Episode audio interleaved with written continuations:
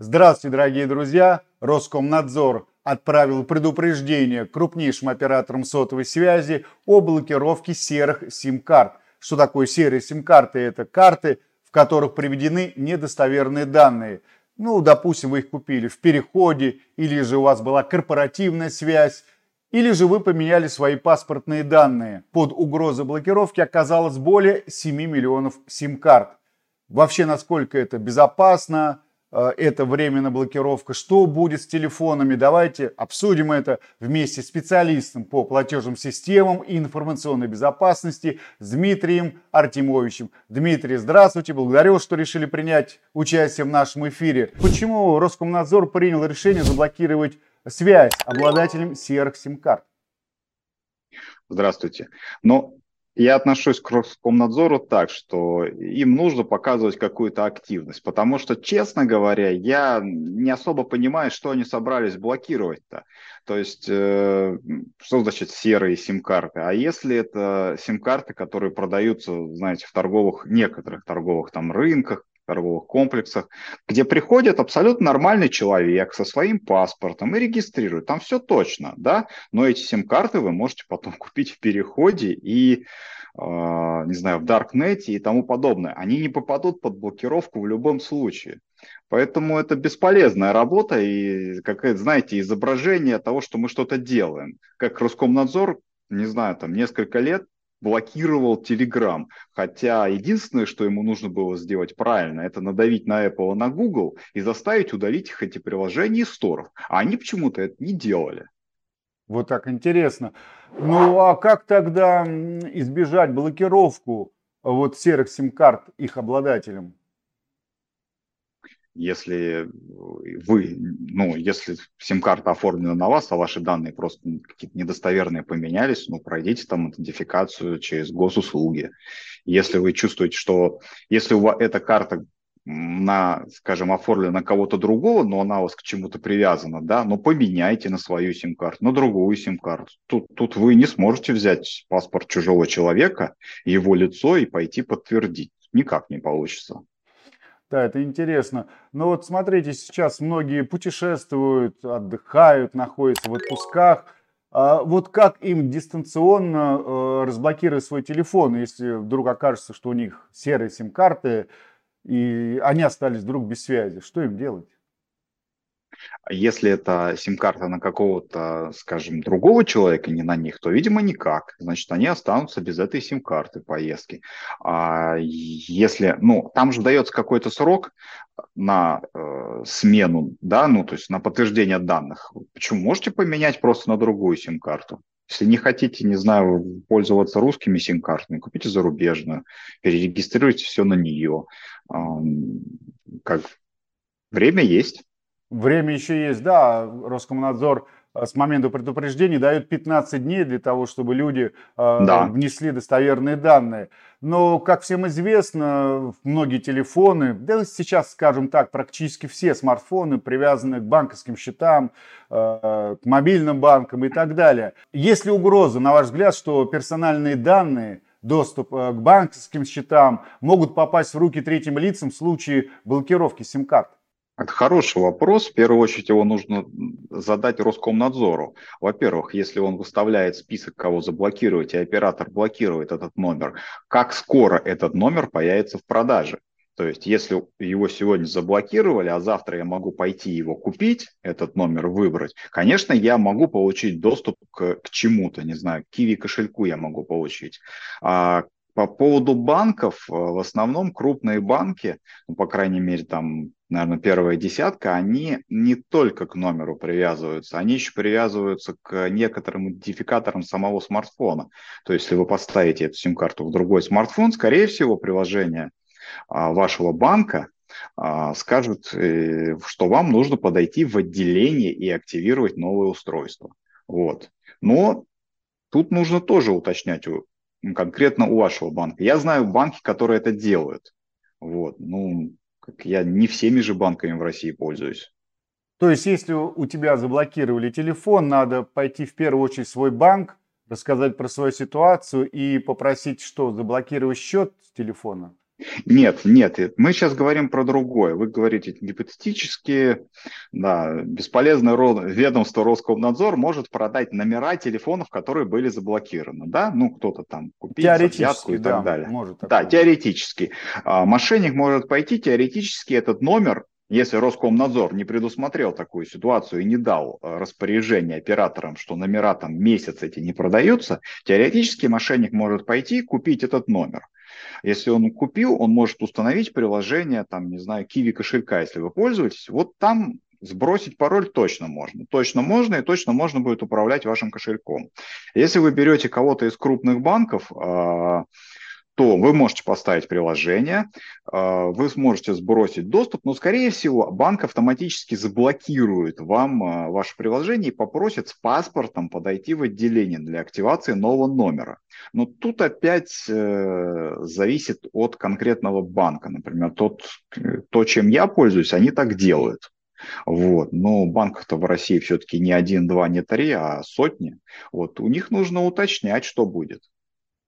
Я знаю, что вы специалист по информационной безопасности.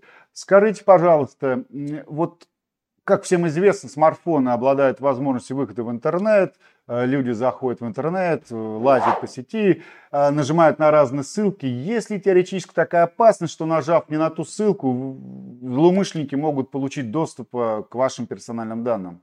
И если это да, то вообще как защитить свои персональные данные?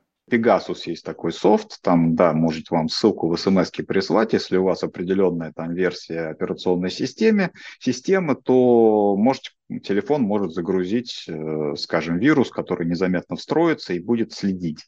Но я вас обрадую, что для такая штука и разработка конкретного человека, она у них достаточно дорогая, там несколько миллионов долларов. А в основном вирусы, которые подхватываются по ссылкам там, или там, не знаю, из почты приходят, это все-таки больше для компьютера идет. А когда создавались мобильные операционные системы, там Android и iOS, все-таки компании подошли более, так скажем, основательно к безопасности, то есть разграничили а, ну, привилегии, так что такой вот прям массовой эпидемии, там, заражения телефонов нет. В основном на смартфоны попадает всякие, скажем, всякое вредоносное программное обеспечение просто непосредственно из самих сторов, потому что делают приложения, не знаю, там, покупают аккаунты, под которыми можно это выкладывать и загружают. Потом человек загружает, думает, что это какая-то хорошая программа, а на самом деле она, возможно, там будет что-то у него там а, сливать и продавать. Вот. Потому что а, в том же самом Google Play, там, не знаю, сотни миллионов приложений, проверить каждое, там, поставить, не знаю, проследить, что оно действительно что-то ворует, ну, физически невозможно. Слушайте, а Google Play не сможет это так. отследить? Вот, вот он программу, как бы, получается, свою площадку предоставляет таким программам? Он проверяет, он, да. он проверяет э, как антивирус, проверяет, а если она свежая, если она, как называется на подпольном языке, если она пере перешифровано, то, скорее всего, нет. Даже так. А как обладателю смартфона догадаться, что в его телефоне все-таки есть вредоносная программа какая-то? Какие признаки? Ну, смотрите, в современных, в современных операционных системах мобильных, даже если вы подхватите какой-то этот вредонос, ну, достаточно сложно что-то украсть. Это, э, как я вам говорил, это довольно серьезные разработки типа Пегаса, вот этот Пегасус э, Трояна. Вот те могут. Все-таки более-менее приложения изолированы.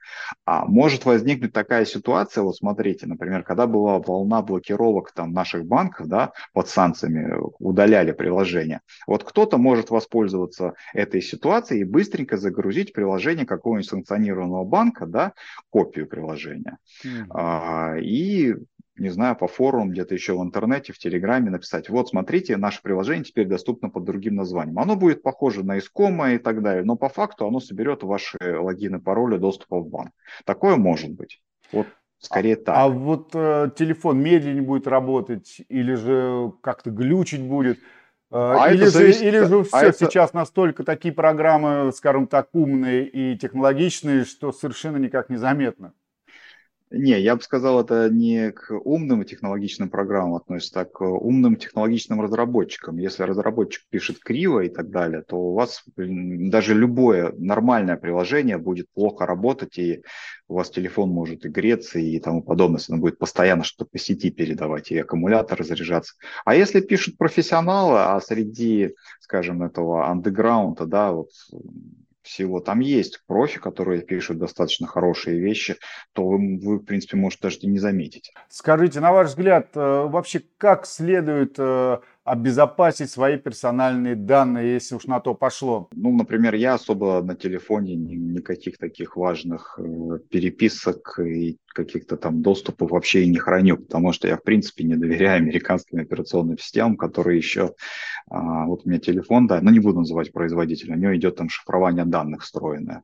Ну, я же знаю, что у них есть ключи от этого шифрования. Я знаю, что по запросу, не знаю, органов там они эти ключи предоставят, а органы могут работать и в своих коррупционных целях тоже. Такое вот бывает. Я сталкивался с таким в России.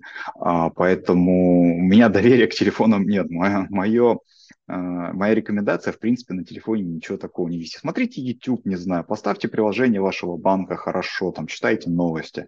Что-то серьезное можно заниматься с компьютера. Вот э, под компьютер есть э, и шифрование данных, там можно на компьютер поставьте антивирус, обновляйте ваше программное обеспечение, там, не знаю, зашифруйте его. Если хотите, можно даже важные элементы, не знаю, как ваши там какие-то криптокошельки или там доступы в онлайн-банки, их вообще можно выносить на отдельную так называемую виртуализацию. Ну, то есть вы ставите внутри вашей операционной системы еще еще несколько, да, отдельных, они никак не связаны с общей. То есть, если вы там где-то подхватите на одной из них вирус, он не сможет украсть данные из других изолированных систем. То есть, это все с компьютером проще.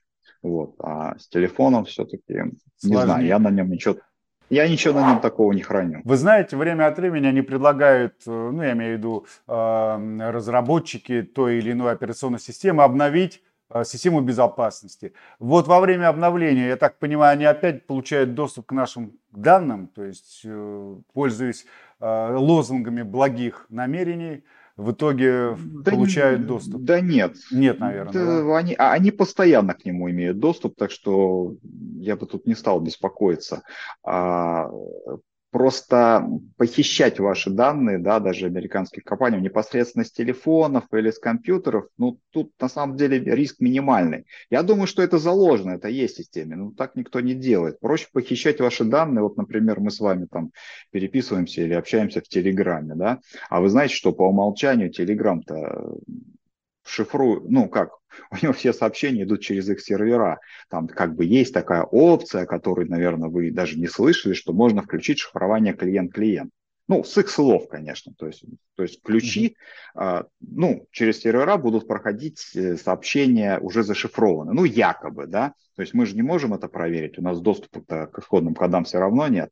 Поэтому проще перехватывать все ваши персональные данные, все, чем вы занимаетесь, шпионить за вами, это непосредственно на серверах которые принадлежат компаниям этим крупным, потому что э, вы ничего не докажете. А вот если кто-то увидит, что непосредственно ваша операционная система начинает отсылать какие-то непонятные там отчеты, да, что, что вы делали сзади, ну это же можно отследить. Вот это скандал. Да. А, То есть надо, надо обращать внимание. Вот на эти отчеты, и это же не просто так. Я, дум, э, я думаю, уже бы обратили, понимаете, сколько mm. есть все это содружество там, программистов, разработчиков, кто ищет э, уязвимости и так далее. Это бы уже давно скандал был. Поэтому в основном даже, знаете, это американская программа призм, которая была, по которой спецслужбы Америки имели доступ там на все сервера, там Gmail, AOL, там Microsoftовские. То есть они оттуда могли в реальном времени получать любые данные. Вот. Э, с, непосредственно с телефона, да, ну, я думаю, такая, наверное, возможность такая встроенная, но ей очень опасно пользоваться, потому что потом, если кто-то узнает, публично эти компании сожрут. Ну, а репутационный более... ущерб будет колоссальный, да. и, соответственно, игра не стоит свеч. А, да. Ну, скажите, пожалуйста, вот о чем я подумал. Знаете, многие жалуются, да и сам я наблюдал, э, такой эффект, Бывает буквально, э, ты зашел на какой-то интересный сайт, особенно если хочешь что-то купить. Даже более того, начинаешь с кем-то разговаривать по телефону, а рядом стоит ноутбук, и ты обсуждаешь, допустим, там покупку кроссовок, ну как пример. А потом тебе идет таргетированная реклама именно этих кроссовок э, или же того или иного товара. Э, это что, нас тоже подслушивают, получается. И, извините, это все идет тоже на русском языке, то есть товары, э, идет реклама товаров, которые продаются у нас в России. Ну, вы же, вы же смотрите, вы же заходите на там marketplace какие-то, вы ищете эти кроссовки. Естественно, все крупные компании, скорее всего, обмениваются вот этими рекламными данными, что вы искали. То есть есть какие-то идентификаторы, которые вас отслеживают. Даже так по голосу, что... я думаю, отслеживают. Но по голосу, вот я насчет этого не знаю, микрофон, ну да. там же там же какие-то законодательства принимались, что, чтобы операторы связи вроде как могли торговать какими-то обезличенными данными. Так что, в принципе, это возможно, да. А, расшифровывать текст в реальном времени уже компьютер умеет. То есть понять, о чем говорите и что вам подсунуть, в принципе, можно. Просто здесь э, как разные системы. Тут надо соединять э, телефонных провайдеров, не знаю, маркетплейсы. Но вообще рынок торговли вот этими данными, он есть, и в нем очень заинтересован. И Роскомнадзор тот же пихал закон о том, чтобы, по-моему, операторы связи, если я не ошибаюсь, тоже могли торговать законно этими данными. Вот, я же говорю, у нас ведомство Роскомнадзор занимается либо какими-то коммерческими проектами, где им что-то выгодно, либо абсолютно бесполезными и показывать, что вот мы делаем. Ну, так называемые что-то. имиджевые проекты. Но в итоге так не, прошел, не прошло их предложение Роскомнадзора? Если они даже продают а, эти ну, данные, не, как вы если их продают, уличите? То не, не афишируют, я правильно понимаю, да? Да, да, как вы их уличите в этом? Дорогие друзья, пишите ваши комментарии о том, что вы думаете по поводу инициативы Роскомнадзора. Ставьте лайки и подписывайтесь Подписывайтесь на канал Правда.ру. Всего вам доброго и до свидания.